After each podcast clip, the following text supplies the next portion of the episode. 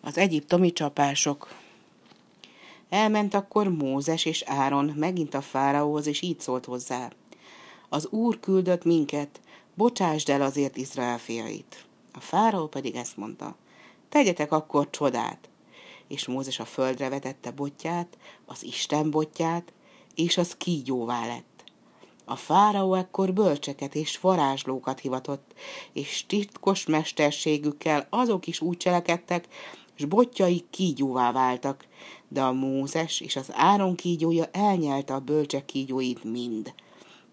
A fáraó szíve pedig megkeményedett, és nem hallgatott rájuk. Másnap az úr parancsára Mózes és Áron elment a fáraóhoz, és így szólt. Az Úr, a héberek istene küldött minket, hogy bocsásd el Izrael népét, de te nem hallgattál szavunkra, és ezért most botunk suhentásától váljék véré Egyiptom minden vize. És a vizek mind véré váltak, és az embereknek nem volt mit inniuk. De a fáraó varázslói úgy tettek a varázslásukkal, és a fáraó szíve megkeményedett. Akkor az Úristen békákkal verte meg egész Egyiptom földjét, és békáktól pozsogtak a paloták, és a házak, a kemencék, és a tüt- sütőteknők. De a fáraó szívét megkeményítette az Úr, mert varázslásukkal az ő varázslói is úgy cselekedtek. Akkor az Úr Egyiptom földjének minden szem porát tetűvé változtatta, de a fáraó szíve akkor is megkeményedett, mert varázslásukkal az ő varázslói is úgy tettek. Akkor az Úristen bögölyöket bocsájtott a fáraó népére, de elválasztotta azon a napon a Gósen földjét, ahol Izrael népe lakott, hogy ott ne ártsanak a bögök.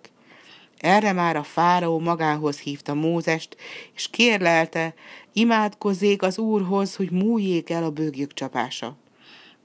Isten meghallgatta Mózes imádságát, de amikor a csapás elmúlt, a fáraónak megkeményedett a szíve megint.